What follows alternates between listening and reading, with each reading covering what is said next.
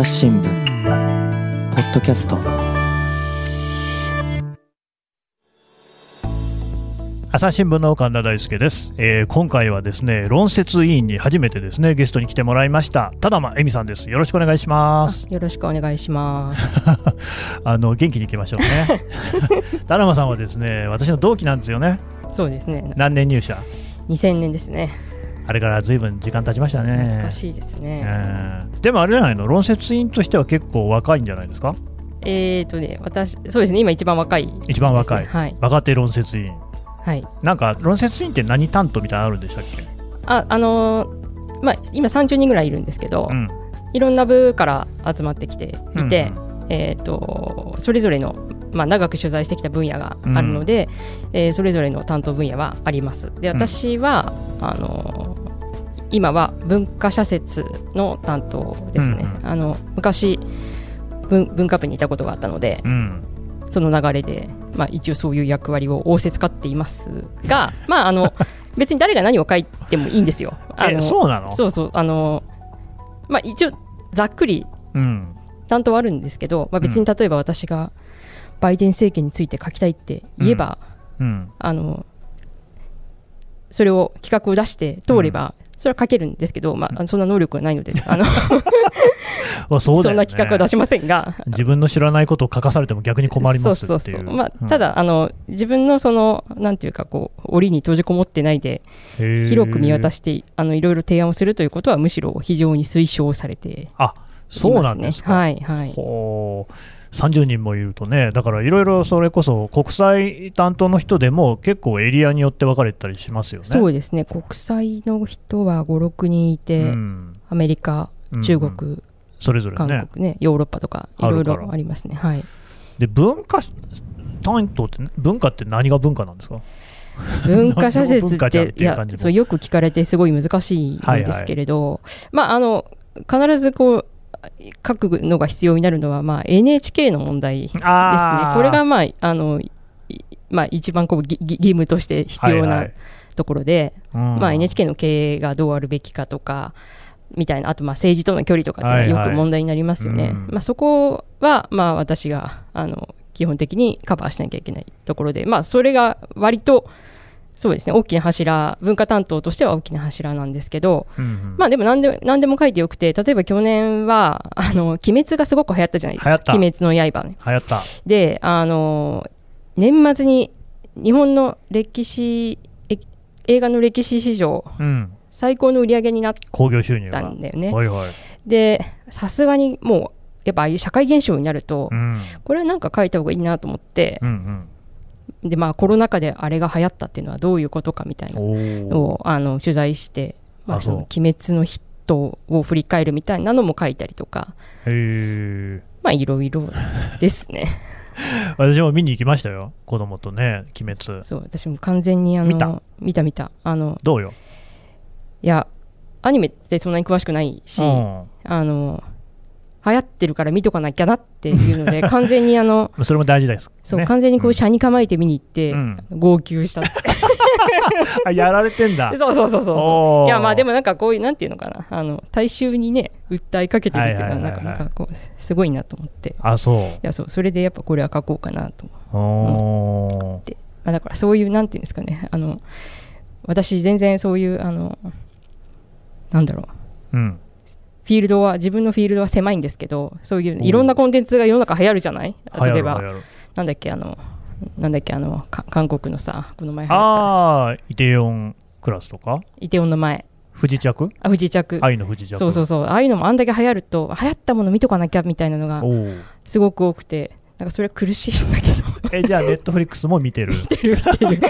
いやいや、まあ、今時それぐらいね。そう趣味として見てるわけじゃなくてなんか仕事で見てるって。え、でも仕事として見てハマっちゃうみたいなのは？まあまあそうね。でもなんていうかほら趣味あ趣味で見てるとうん。別になんか何も考えずに、ああ面白かったとかつまんなかったでいいじゃない？でも仕事で見てるとなんかかなぜこれが受けているのだろうとか考えながら。考えるのがもうめんどくさちょっとそうなった瞬間にね、うん。面白さも半減するんじゃないかっていう気もね、しいますよ。やそうそう。いやああいうのを本当に分析する人たちってのはすごいなと。いやいや、あなた分析する人なんじゃないの？いやいやいやだからそれがすごい端端 くれなんだよね。え、それメモとか取りながら見るんですか？あだから「鬼滅は」あの最初物見ゆさんで見に行って、うん。あこれは書くべきだと思ったので、原稿を書いてからでもう一回確認のために、まあ、キーになるセリフとかをメモしないといけないので、ねね、録音できないじゃないですか、間違っちゃいけないから、ね、そう。だから暗闇でわーってずっとメモ取りながら。見てたちょっとおかしなファンみたいな、ね、そうそうそうそうそう。そうそうああ、うん、そんな苦労がね論説委員にあったとはね。そう、ね、あいやそれで、まあ、結構ねただ知ってますか？あんたの書く多事奏論っていうね記事があるじゃないですか。あれってなんかローテーションで回ってくるんですか？そうですねローテーションですね。結構ね毎回ねすごい読まれるんですよ。それは知ってますか？知らない。えどこで読まれるってこと？いやデジタルで。ああそうなのえ、うん。でもそんなに数字あります？いやなんか前ちょっとだけ見たことあるけどそんなになんかいやあのね結構そのネットでねこう話題になる記事が多いですよ。あそうそう。それでまあ今日その話でもしようかなっていうことなんですけれども、はい。まず一つがえーとまあだからね巨額の放送放送権料うん。スポーツとテレビの蜜月に陰りってやつね、ーうんうん。これは、えーっと、ざっくり説明すると、なんて言いますかね、だまあ、あの、オリンピックの話ですよね。そうですね。めちゃめちゃ放映権料高く払ってますよと。うん。うん。巨額の、巨額のっていくらっていうのは書いてあるんだっけ？えーっと、複数の放送関係者によると、カタールで来年開かれるうワールドカップは、えー JC、JC っていうのはジャパンコンソーシアム。うん。が放送権を購入しない可能性が高まった、うん。料金で折り合いがつかなかったためだと、うん。電通があ FIFA との間に立った電通が JC に示した金額が200億円を超えた、高いね。そうなんですよね。うん。で、えーオリンピックは東京大会だと放送権料国内が、えーあこれは1回では決まってないんですか？そうオリンピックはね夏と冬のセットで買っうんているんですよね、もうワールドカップその今回200億っていう数字が出ましたけど、うん。うん今回東京五輪ごめんちょっと今ど忘れしちゃったけど、うん。今回東京五輪とにあの2018年のピョンチャンと。合わせて。660億円って書いてありあます。あそうそうそうそうそのぐらい。で、うん。ソウル大会33年前、パルパルオリンピックですよね、うん。1988年はうん77億円だったっていうから、うんうんまあ、2大会合わせてるとはいえ、うん。えーとまあ、ほぼ10倍に近いような数字になってると、めちゃめちゃあの高額化していて、うん。ついにワールドカップは払えなくなっちゃったとうん。いう状況になってるんですね。うん。うんただ、オリンピックの方はもう2032年の夏季大会まで購入済みと。はい。でもその後どうなるかっていうふうに聞いたところ、関係者は想像がつかないと。東京で前提が変わってしまったと戸惑いを隠さないと、うん。えー戸惑いっていうのはオリンピックが嫌われて歓迎されない動き放送、ねうん。が出てきた。初めて出てきたと。いうようなところですごくこう戸惑っているよっていう、まあ、そういう内容ですよね、はい。うん、実際戸惑ってるわけですか？そうね。そでもそれ取材した時は、うん。オリン東京オリンピック始まる前だったんですよ、ね、ただ始まった後もうん。世論調査とか見てると、なんかややってよかったとよくなかっただとよくなかったのが多いみたいですよね。そうだからなんていうんですかね。あの私10年ぐらい前にあのテレビ局の担当を現場でやっていて、うん。その頃って本当にこうオリンピックとワサッカーワールドカップっていうのは、うん。やっぱテレビの世界では別格のコンテンツだったんですよ、うん本当キラーコンテンツって言われていて、生ですごくたくさんの人たちが同時に見て、えーツイッターとかでもどんどんこう増幅して楽しむみたいなね、で、まあ、かつてワールドカップのサッカーなんてあれだよね。あの60%超えるような視聴率が出てて、そうそう。東洋の魔女に次ぐ記録として今も残ってるぐらい なのではいはい。まああの高くても関係ない。うん。とにかく買う。か高くても放送権を買うしそれが世の中に求められてるしって、うんうん。まあ、当たり前にうんなってたんうんですけど、まあ、まあそこに書いたようにサッカーのワールドカップにおいてはちょっともうそれが持たなくなってきていて、うん。まあ、オリンピックもどうなるかなっていうので結構やっぱりもうテレビの人たちのそのかつて二大巨頭だったサッカーワールドカップとオリンピックに対する目線っていうのはもうものすごく久しぶりに取材して、あこんなに変わったんだっていうぐらい非常につ冷めたものになっているなっていうことに驚きましたね。なんかだからこの記事の締めがね巨額の放送権料で怪物のように大きくなったスポーツイベントは今や社会に牙を向いてきた感があると。うん。牙向いてきた。そうね、そこにそう書い書いた意味は、うん。まあそのまあ、テレビ局が、ね、多額の放送権買うだけだったら、まあ、うん。例えば民放だったら、まあ、ビジネスだから勝手にしてくれって話だし、まあ、ちょっと NHK だと、まあ、ちょっと受信料だから、まあちょっと違うんだけど、でも、やっぱそうやってか各国でものすごく高い放映権料をテレビ局が払うことによって、うん。まあ、IOC だったり FIFA だったりああいう組織がすごく巨大になってきたわけですよね、その支えああいう国際競技団体を支える本当に、まあ、金づるっていうか、うん。だったわけ、まさにね。うん、でそれがやっぱりそのその金づるによって巨大になったオリンピックがなんか今回やっぱりいろいろすごくななんかこう、バッハさんとか非常になんかぼったくり男爵ね。えそうそうそうそう、なんかやってえなんでこんなこと言われなきゃいけないの？みたいな。あことがというところに非常にやっぱりこう違和感があって、ーうん。っていう意味でちょっと社会に牙を向いてきたっていうふうにいやあれね、どうですか、あのバッハ会長ね、あの銀ブラでおなじみバッハ会長ですけれども、やっぱりなんかこう、日本ってこう、ね、戦後76年が過ぎましたけれども、なんかいまだやっぱりなんかああいうなんか白人男性の下に貸し付かなきゃいけないのかっていうようなね、ところを思った人もいたみたいだけど、うん。田辺さん、どう思った？いやそう私もそこはそう思いましたよ。なんかうんうん。いや私 IOC とか取材したことないし、うん。あの人のあのキャラクターとかちょっと全くよくわからないし本当報道で見てるだけ、えーですけれども、うん。ねなん別に安全にできるんだってうん。ななんだろうな。自分で勝手に言ってたね。そうそう。うん。いやでそれがなんかそのやっぱりこうまあ私がじ出してる受信料だったり、まあ、民放が払ってる放送権料ととかを、まあ、手こにこの人たちがこういうふうにこううごめいてるのかっていうのを思うとなんか、私これまではなんかオリンピックとかって、まあ、能天気にあのうんはいはいはい。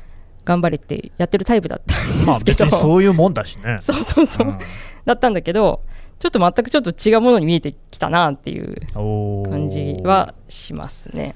多分ね、そこら辺に重なっているのが、まあ、アメリカの NBC があの巨額の放映権料をやっぱり払っていて、でそれが IOC の大きな収入になっていると。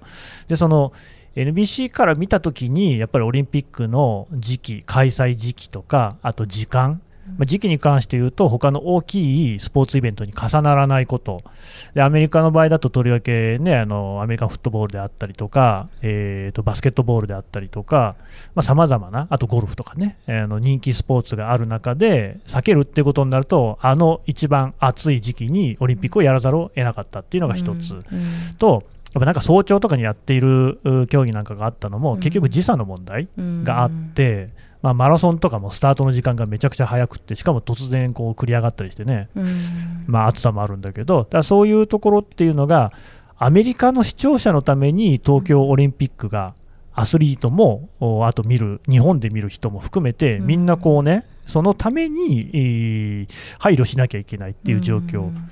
これ、なんかやっぱり、おいおいと。その東京大会にもかかわらず、アメリカさんの言うことに従わなきゃいけないのかいって思う人はそれはいるよね。うんうんなんかあの今回そのまあ世界で一番は多額の放映権料を払ってるのは今おっしゃったようなアメリカの NBC なんですけど、まあ多分日本ってその次ぐらいにそうでしょうね。だいぶレベルは違うけど、うんその次ぐらいに払ってきたんですよね。まあ、あと欧州が欧州全体で勝てたりするんですけど、で実際に IOC とか FIFA のあのお偉い人たちとその放送権の交渉を実際にやってきたテレビ局の幹部なんかにも今回結構話を聞いたんですけどつまりなんでこんなに値上がりをしているのかっていう。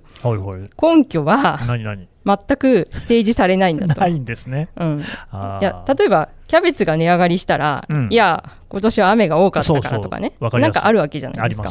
えそそういうのはないんですかって言ったらそそういう提示は全くないと。う。ん。で、あのーじゃあせめてこんだけお金日本は出すんだから、うん。あのー試合の時間設定をねやっぱりあのいいくらワールドカップでも深夜とかにやったら全く視聴率取れないそれはそうのでまあ、少しでも日本の生活時間に有利な時間帯に放送ゲームの時間を組んでほしいんですよね、うんでそういう依頼とかもしに行ってもいやそもそもあの君たちにとってあのワールドカップを放送できるということがが君たちのプレステージであろうとうん。いうことを、まあ、シャーシャーと言われるもうなんか聞いて腹が立ちますけども。やそうそう。はい。で、まあ、みんなものすごく腹が立ってる。うんだけ、ど、まあ、そそこの姿勢はまあ一切変わることがなくて、うんで私が一つなんかちょっとあのどうなのかなと思ったのはじゃあ中国とかね、はいはい。あまあだから日本がそのアメリカに次いであのたくさん払ってる払わされる理由って何なんですかっていうと、うんまあ G まあ、昔は GDP が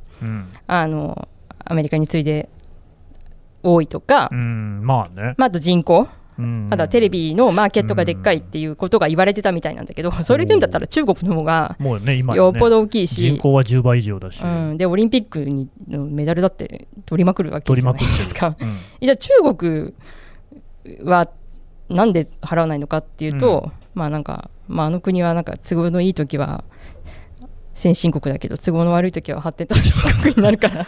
は まあただ中国のやっぱ保育料上がってきてるって言ってましたね。うん。とはいえ、日本ほどではまだないんですよね。ないとうんちょいうちょっと放映権料って全くこうオリンピックの場合はうん。IOC とうん。日本のテレビ局が直接売り買いしてるんですよ。うんうんで売り買いした結果を、えー民放連が発表するんですね。さっきうん。神田君が言ったみたいに、えー東京とピピョンチャン五輪は660億円でしはいはい。たとかっていうふうに言うんですけど、ワールドカップの場合は電通が間に入ってるんですよ。うんがゆえにそもそもいくらかっていうのは 正式には一切表にそうなんだ。出ない世界ではいはい。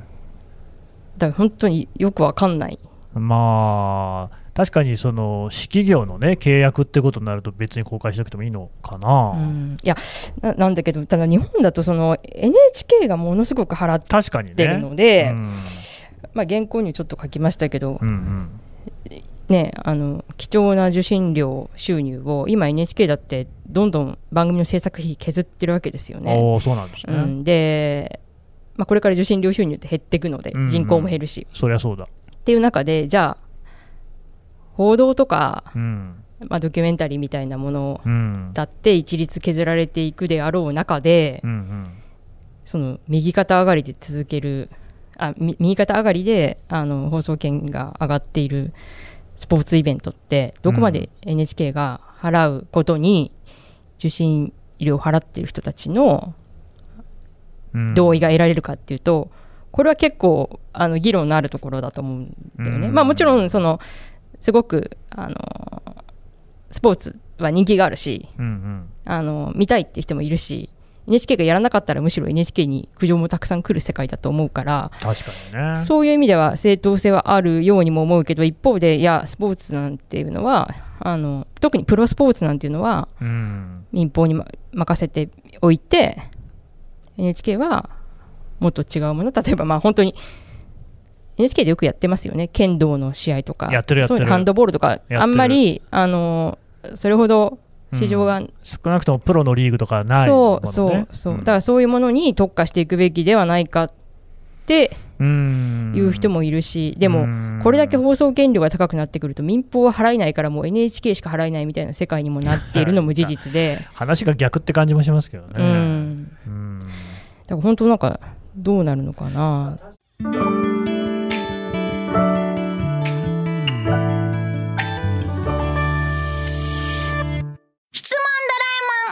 我が家の朝は質問から始まる。ガリレオ・ガリレイが観測した惑星は？どこだろう。身の回りのことや広い世界のことまでいろんな質問が毎朝君のもとへ。土星だって。毎朝のワクワクが未来を開く。朝日新聞。た確かに、まあ、僕も今回、オリンピック結構見て、まあ、パラリンピックもそこそこ見て、全然やっぱ普段見ない競技もいっぱいあるわけじゃないですか。でそれはやっぱ NHK しかやってないなんてことも特にパラは全然民放はやってなかったから、でも見たらやっぱりね面白い競技いっぱいあるし、うんそこら辺は NHK の良さはあったかなとは思いつつ、うん気になるのがやっぱ日本がなんか高いお金を払わされてるっていうのは足元見られてるんじゃないかっていう気はするんですよ。あそれはそうそうそれはみんなそう言ってますね。で僕はオリンピックがあった時に前のリオだったっけな？のイランにいたわけですよね。あとフランスにいた時もあったんですけれども、それはその国それぞれにあのオリンピックは放映してるわけですよ。人気種目をやる。フランスではフェンシングとか馬術とかが中心なんですよね、まああと柔道もフランスは強いんで人気がある、イランだとやっぱレスリングがもうすごく人気があるんでレスリングやってるしなんかそういうそのお国柄はありつつ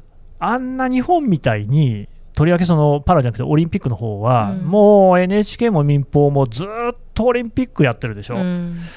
チャンネルをひねってもひねっても、うん。どのチャンネルもやってるみたいな、どの時間帯もやってるみたいなことはないんですよ。うん。ないしうん。そもそもオリンピックそのものに対する関心っていうのが、うん。そこまで高くない。うん。あのね、日本人ってね、あのこれはスポーツ部の稲垣さんっていう、うオリンピックをもう8大会、あの東京レート9かな、うん。取材している、それこそ海外の大会もいっぱい取材している記者さんに聞いたんだけれども、やっぱ異様に日本ってオリンピック好きなんですよ。うん。でね、僕、ここにちょっと通じるものがあるんじゃないかなと思うのは、ノーベル賞とか、ユネスコの世界遺産の登録で、すごい大きく報道するでしょ、うん。これは朝日新聞もやってるんですよ。うん。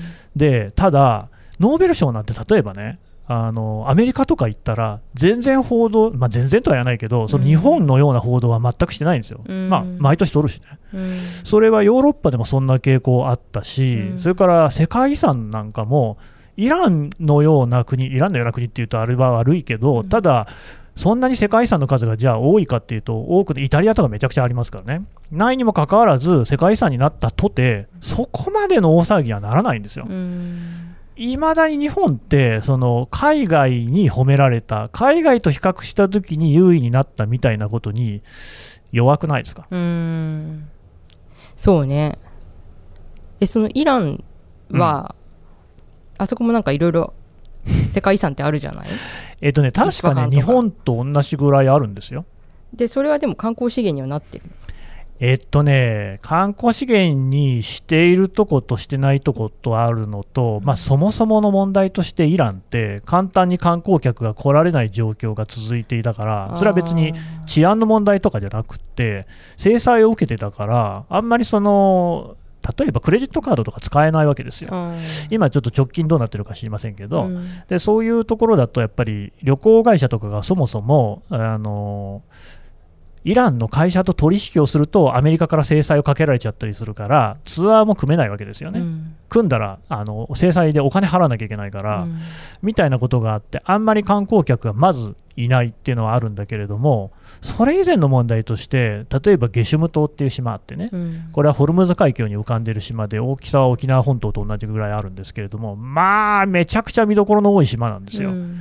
本当にもうね奇形あの非常に変わった景観であるとかのもう宝庫スター・ウォーズの世界みたいなところもあれば非常にこうね綺麗な海もあってマングローブもあってっていうすごいとこなんだけど、うん。観光客なんか誰もいないんですよ。うん。それはインフラが整ってないから。うん。道路ももうほとんどないから、あの 4WD でガタガタ行かないとどこも行けないし、そもそもツアーガイドとかもいないし、みたいなね、うん。でもそこも世界遺産なんですよ。うん。うん、っていう感じです。ああなるほどな。うん、だから日本は観光に使ってるみたいなところがあるわけでしょ？うんそうビジネスに直結するところもあるあるんだろうね。うん。ただほら、世の中にはウィーンとか世界遺産いらない返事をするとか言ってるところもあるわけですよ。うんうん。なんかね、だからノーベル賞も本当にそれを感じて、うん。ノーベル賞をもらえるっていうこと自体は栄誉なことだと思いますし、それを研究している人がね、正当に評価されるのはすごいいいことだと思うんですが、うん。一方で、なんかあれがなんかそれこそ、ね、あの何を食べたとか、何を着ていったとかね、うん。そういうそのちょっとそれこそスター選手みたいな扱いになっていくでしょ？うん。あの辺のその心象というか根性みたいなのって、うん。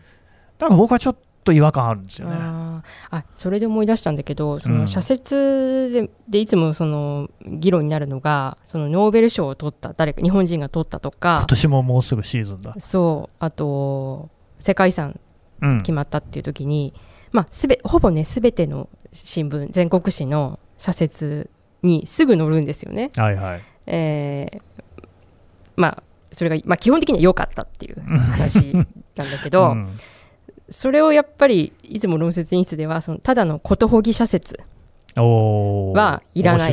と。うん。いらないっていうのがこれはもう大体みんなの、あのー相場感としてあって、うん。じゃあこれをきっかけに何か論じられることがあるなら書こうと。うん。そうじゃないんだったらいらないんじゃないのっていう話になるのね。で、うん。あのーこの前も今年か世界遺産であの縄文北東北のはい縄文遺跡っていうのが世界遺産になって、で私もその時書くべきかなって考えたんだけど、うん。ままさに今おっしゃったように別にユネスコ様に認められようが認め 認められまいが、縄文遺跡は立派なわけです。いやそう本当にそうなんですよ。だしうん。それは地元の人たちが誇ればいいしうん。まあそれをみ,、ね、みんなが共有したらもっといい。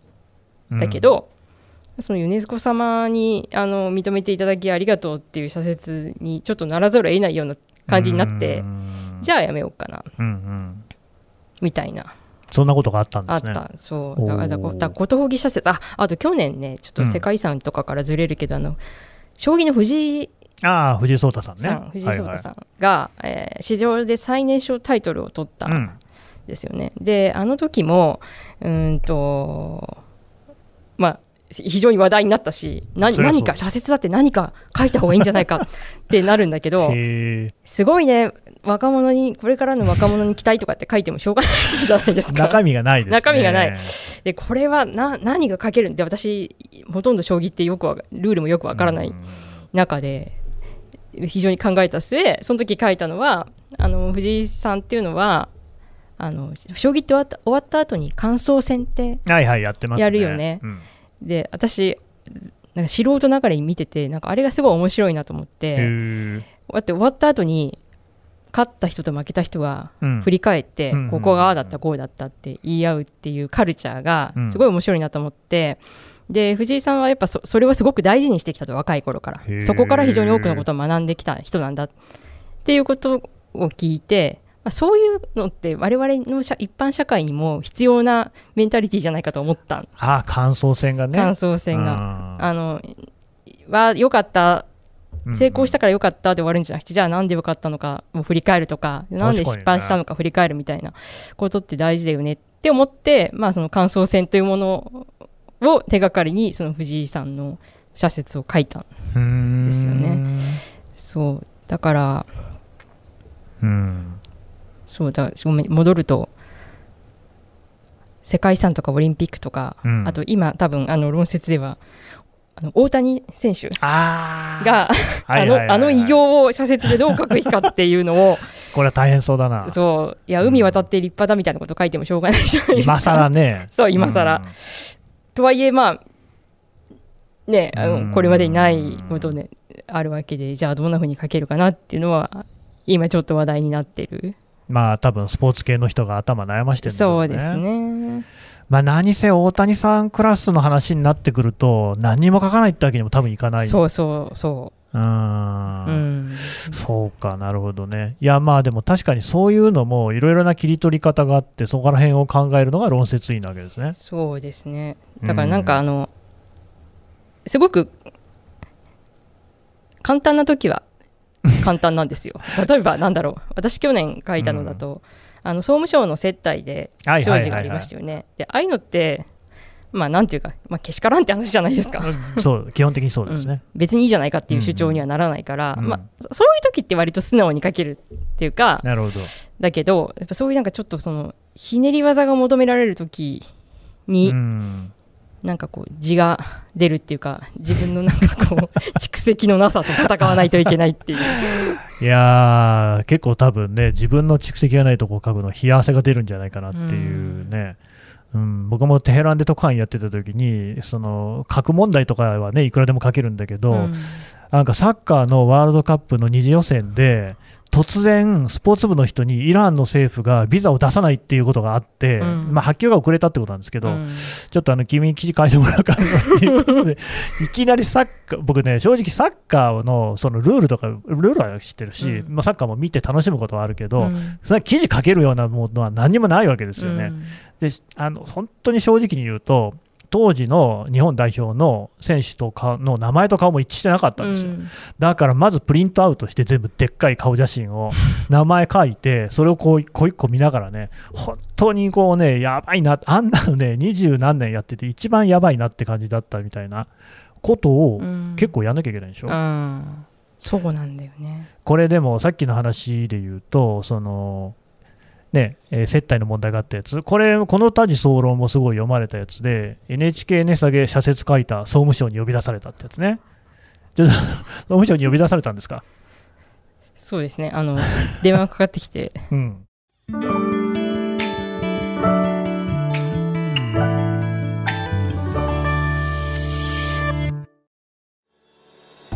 論説委員多玉さんとの議論の途中ですが、この続きは第2編にてお送りいたします。